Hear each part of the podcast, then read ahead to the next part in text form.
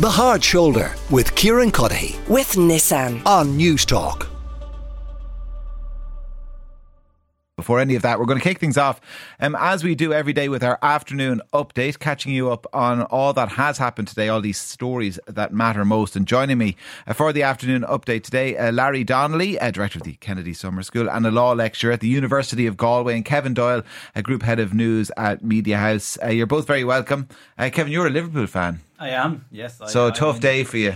I'm in mourning. I'm wearing my black, like like everybody well, else. you It's- really you you showed remarkable uh, courage to come into studio today. It, it, well, it gave me a few moments of solace to walk across town on my own with my thoughts and and to you know remember the last decade of Jurgen Klopp in Liverpool.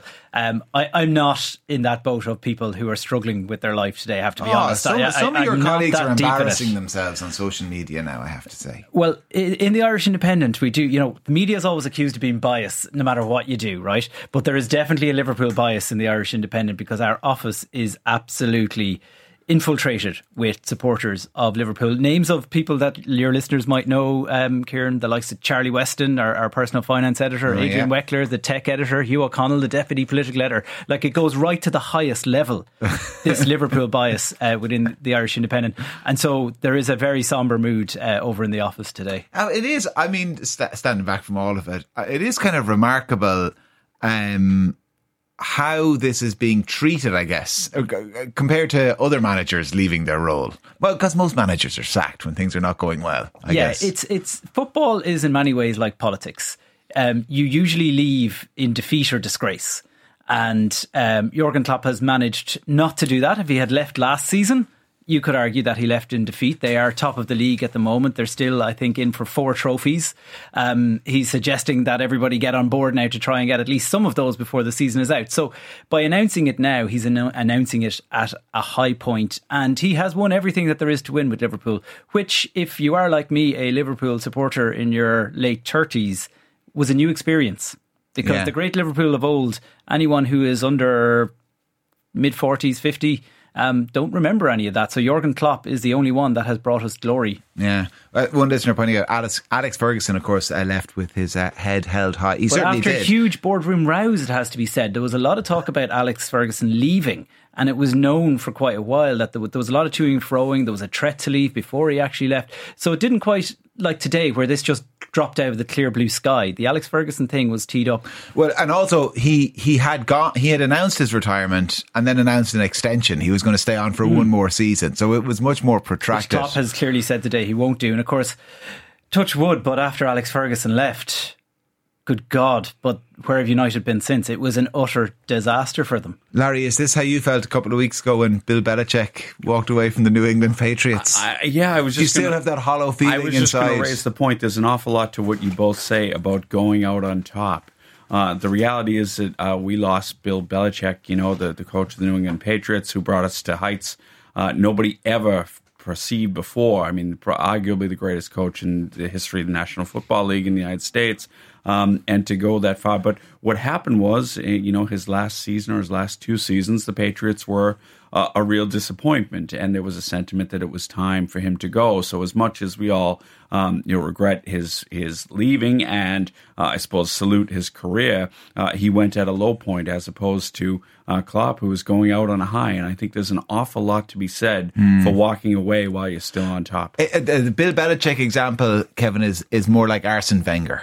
Not, didn't leave in disgrace, but leaves uh, kind of uh, slightly after he should have. Yes, yes, and I, you know, I think the one thing to, to say is that you know, I say arguably, uh, Bill Belichick. You know, a lot of people would have said that he was the best coach in the history of the National Football League, but he had the enormous benefit. And I think the last couple of years where he didn't have him, he had the enormous benefit of the of having coached the best person to ever put on a football uniform in the United States, uh, Tom Brady. Yeah. The last but obvious point, maybe on that though, Kieran, as well. When we talk about Klopp and people who don't follow football are probably looking at this today, going, mostly men, let's be honest, in Ireland have lost their minds over over a 56 year old man taking early retirement on a massive amount A of money. 56 year old multi-millionaire Yeah, th- um, deciding early. that he's run out of energy. but but there was a certain decency that you don't see. Football is pantomime now as well. Klopp seems quite different than Pep Guardiola or Jose Mourinho or all these guys that have kind of built personalities and and kind of um, loud talk off the back. He always seemed to have that decency. We saw the video over Christmas with that chap, I think, from Monaghan. Dara, uh, yeah, he's going to be joining us in the show in a few minutes' oh, time. Well, let's. I mean, he can probably sum up the human side of it better than me, but I think that's a reason as well. It's not just the football and the fact that he's had success. It's that actually at the back of it, nice guys can win. Yeah, he seems to have been a genuinely, yeah, be a genuinely class act, and I think that's probably part of why people are so emotional about his going. Well, you just had to work today. Poor Dara was in school when he heard this news today, so we're going to talk to him in a few minutes. Uh, time the man isn't dead, Lord above, says one listener. But somebody else says, I was in work earlier in a meeting I had four missed calls from my husband. I thought a horrific accident had befallen somebody in the family. Uh, even worse, even worse than a horrific accident. Uh, Jurgen Klopp uh, had resigned. Anyway, we're going to talk uh, to Phil Thompson in a few minutes' time. I mentioned Darragh Gorman as well. Uh, people would have seen that video. Uh, Martina Cox as well. Sean Cox after that awful um, incident that befell him, and he's still dealing with the consequences. The whole family are. Jurgen Klopp is very, very good to that family too. So that's coming up up in a few minutes' time. 087 1400 106, uh, the number. Um, the uh, ICJ, the International Court of Justice, Kevin, what have they ruled today in relation to this uh, South African case against Israel? Well, the simplest way to probably sum it up is that there, there's two effective outcomes. One is that they haven't uh, ruled that there is genocide happening here, but they have decided to continue their investigation or their hearings into that. And then, but they have, I suppose, more devastatingly from an Israeli point of view is they delivered a pretty hard hitting um, rebuke to Israel and basically have given them a number of orders which the court demands they they um, they allow now, including um, allowing proper humanitarian assistance into Gaza and to basically not stop. There's no call for a ceasefire, but there is call, I think, to to ease up and to take real measures to prevent civilian deaths. I don't think is, to be honest, there's a lot been made out of this. Not a lot has changed from this morning because Israel will say that they're already taking measures not to target mm. uh, civilians. Well, I was going to ask that, Larry. What's the, the practical import of this? Yeah, and that, that's you know it's a tricky question to ask because I think no doubt that there is import to this decision in, in terms of Israel, in terms of its standing uh, in the world. Uh, I think the genocide matter was always going. That's going to take years to have an ultimate determination on. Uh, but uh, it did fall short of saying there needs to be an immediate ceasefire. So, yes, there's a rebuke here to Israel, but uh, at the end of the day, Israel was already something of a pariah in the international community. Uh, we already heard reaction from one minister who said, Hague, Schmeg, was his reaction to it. Uh, Benjamin Netanyahu has indicated that he is not going to abide by uh, any of the the uh, I suppose provisional orders uh, that have been issued. So has it changed things at all? Really, on the ground for the people who are affected by this, by the horrible mm. stuff we're seeing every day, has it changed that? I'm afraid it hasn't. I guess the only way it might would be if the more vocal supporters of Israel would have their minds changed. So the likes of the United States or Germany um, or the UK, and there's no suggestion or there's no indication that that is happening on foot of this, is there? I, am I'm, I'm not I'm not so sure. I, I just don't think that'll happen. I can certainly speak from a United States point of view, and that uh, in essence, there has always been suspicion of international law, the International Court of Justice. It brings me back almost, sadly, I don't say this glibly, uh, to my days as a law student where I said I was very interested in taking international law, and a seasoned, cynical law professor said to me, Why would you take a subject that when we don't like what, what it says, we just ignore it? And, that really brings back to where when I saw the reaction of the Israeli government, and I'm somebody who respects the rule of law. The rule of law means a huge amount but I expect to see it flouted here. And that's not to diminish the significance uh, of what happened today, but that is the reality. Well, uh, are there likely to be any serious conversations around cabinet tables or within the Biden administration about this ruling, for example? I mean, does this have does this have any consequence to them no, and, only, and, foreign the, policy? The, the only discussions around the Biden administration are what this means for his reelection. That's it, full stop. And I, I understand people will be disappointed to hear that, but that's the reality. Um, in a kind of not unrelated uh, matter, it might sound unrelated on the face of it, uh, uh, Kevin, but uh, the Euro song is uh, happening tonight. Uh, Ireland picking its beginning the process of picking its Eurovision entry, and there are suggestions from some. There are calls from some people participating in it that Israel should be excluded from the competition. This comes hot on the heels of a number of basketballers on the women's international team saying they're not going to play in an upcoming fixture and calling on Basketball Ireland to, to boycott it as well. I mean much like the ruling of the ECJ, you wonder what practical import any of this has. Certainly it doesn't look like Israel are going to be kicked out of the Eurovision. No, we've had this with Russia to some extent before, and now Israel. There's been petitions for Israel to leave, but the European broadcasters who host the Eurovision um, show no inclination to do that. It's quite interesting. I was surprised. We had Erica Cody on the front of the paper today, one of the favourites to win in the, the Eurosong tonight. And her quotes were very strong, which was basically, I don't stand behind genocide. And she was calling for Israel to be expelled, which is an interesting starting point if you're going to be the Irish carrying the tricolour on behalf of Ireland over there, that basically that would be what you are saying. Now, most people in this country might agree with her. I just thought it was interesting that she wasn't afraid to say it in advance yeah. of the competition tonight. RTE, worth noting, um, have rejected calls for Ireland to just pull out of the competition and protest altogether.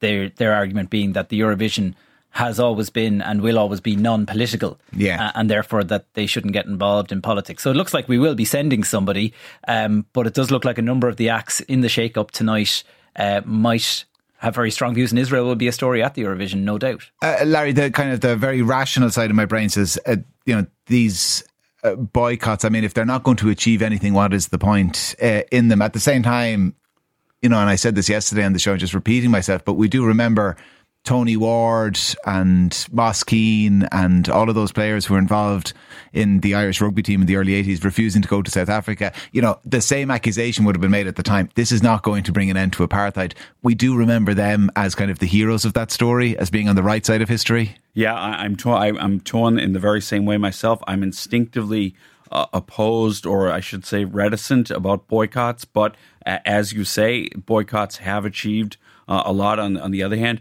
And unless I'm wrong, I, I, believe Russia is is prohibited from taking part in Eurovision on foot of uh, its incursion in the Ukraine. Uh, I think some advocates for uh, barring Israeli uh, participation uh, have some some merit to the argument on foot of that. Again, in light of what we see every day in Gaza, so um, you know it's a, it's a very very difficult one, but it's where this these in the intersection between politics, showbiz, sport, etc.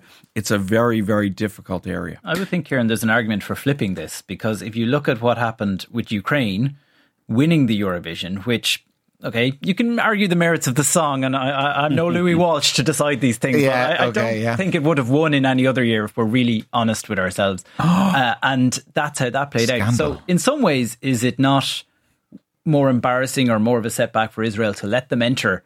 and they have won it in the past, Dana International, and that um, let them enter and let them come last. Is that not a, a bigger? And, yeah, and, and the other thing here is you you often wonder, and this particularly comes. Would they though? Probably not. Sentiment across yeah. Europe is not sentiment in Ireland. No, true enough. And, and, I mean, you often wonder, you know, when you when you say a country can't participate. I mean, you know, it's an awful lot to say the country because the individual participants might feel very, very differently about their this these issues than their government does, and you know they might have worked very hard and they might have a message to send and all that sort of thing. So that's why it is so complicated. Yeah, I do. It is one aspect of this whole broader uh, debate and discussion and commentary around Gaza that uh, I kind of find there's an incongruity. You know, people are very quick to say, you know. Um, you know, ha- Palestinians and, and Gazans are not Hamas. You know, one is not the other. Yet we kind of do like the IDF is all of Israel in a way. You know what I mean? We don't allow for the, the reality that there are people in Israel who are not supportive and, and of what's this, happening. This is precisely why I, for instance, was so opposed to the letter that was published in the Irish Times by and signed off on by a lot of my colleagues uh, about alliances between Irish and, and Israeli universities, when in fact some of the biggest and most prominent voices of dissent uh, are coming for those universities. So again, I don't think any of this stuff is black and white. It's gray. And in that vein, I'm hesitant to be heavy handed one side or the other uh, if the Eurovision is non-political. Why was Russia thrown out of it? Double standards, uh, says one listener. And South Africa's case to the uh, International Court has been a disaster as they couldn't even get a ceasefire. Ireland shouldn't have anything to do with it, uh, one listener uh, suggests. Uh, 087 1400 106. Listen, before you go, I do want to mention a story we're coming back to after five o'clock. Uh, it's vaping and my kind of continual campaign to get stories from the Kilkenny people onto the show. But the reason I brought it up amongst the team here on the hard shoulder is because I suspect what is true in Kilkenny is true of every corner in the country. And they did a survey. It was kind of fascinating. About only about four years ago, 60% of the litter that was picked up in the street was smoking or vape related. they did the survey again recently. Ninety percent of it Kevin. And it's not because more people are smoking, let's put it that way. Well, Kieran, every corner in the country, it's funny you should say that because I've done my own little piece of unscientific oh, wow, research. here we go. Well, that's my favourite. Forget the scientific stuff. Uh, I, I, walked over from, from Talbot Street on the north side over here to your ivory tower on the south side of Dublin City, looking at my feet the whole way over because um, to, on the back of this story, which you sent me, and surprisingly, I saw no vapes, but I was actually shocked by the amount of cigarette really? butts that were there. Now, obviously, I'm going through Dublin city centre. There's outside a lot of pubs and all the rest of it. I actually couldn't believe, and obviously, I don't notice this because it's not an, an unusual walk for me to make. The amount of cigarette butts genuinely shocked me that was on the street. That obviously we walk past every day and don't even register them in our minds. Not vaping, and that's why I wonder in what Kilkenny County Council did is there places where younger people gather? Are these in mm. parks? Um, I suspect maybe the city centre is not where teenagers are standing around smoking and disposing of, of vapes. But certainly, anyway, my little unscientific survey showed up that yes, I would say 90% of the litter I saw on the, the way here was sticker, cigarette butts. Stickers on the bins, apparently. If you look, the stickers on the bins, and those are stickers from vapes, from the uh, boxes they come in. Uh, so this is kind of the Baader Meinhof thing. Now that I've pointed it out to you, it's all you're going to see yeah. when you leave here. Stickers on the bins. Um, I'll watch on the way back and I'll text you just to confirm. It'll be a. oh, yeah, exactly. This is that. Then we're getting really scientific uh, uh, with our survey. Um, vaping, though, I, mean, it it has been a remarkable success for those companies, hasn't it? Like there's a like as a I know we, we kind of focus on the health issue here, um, Larry, but I mean as a as a business story and as a product. I can only imagine the profits that must be made, but I mean, we can't escape either the, the litter factor, the environmental factor that, accompany, that accompanies that, and then there is the health factor, which I know people talk about, but we don't know exactly what we're dealing with. We can't gauge what the long term impacts of long term vaping are going to be. And that's really anybody's guess. I mean, all we can say if for now it's better that they're doing that than smoking, but who knows what the science might tell us in 20 years. One of the fascinating things about vaping, and I say this as someone who's now probably very boring and getting older and all the rest of it, but if you think about smoking and tobacco, there was a culture for decades where your granddad smoked a pipe or your father smoked cigarettes or mm. whatever. And it always came from the older generation were doing it and it was kind of a thing that adults were allowed doing, young people weren't. Vapes have come from the opposite way. They started out as something that mm. young people did instead of smoking. Yeah. And they've gradually now crept up. I see more of my friends in their 30s and so on that have taken up vaping. Um, so it's come from the bottom up instead of the top down. It's just it's a yeah, it's an interesting uh, observation. Uh, Kevin, thank you very much for joining us. Kevin Doyle, Group Head of News at Mediahuis. Larry Donnelly, Director of the Kennedy Summer School and a law lecturer at the University of Galway.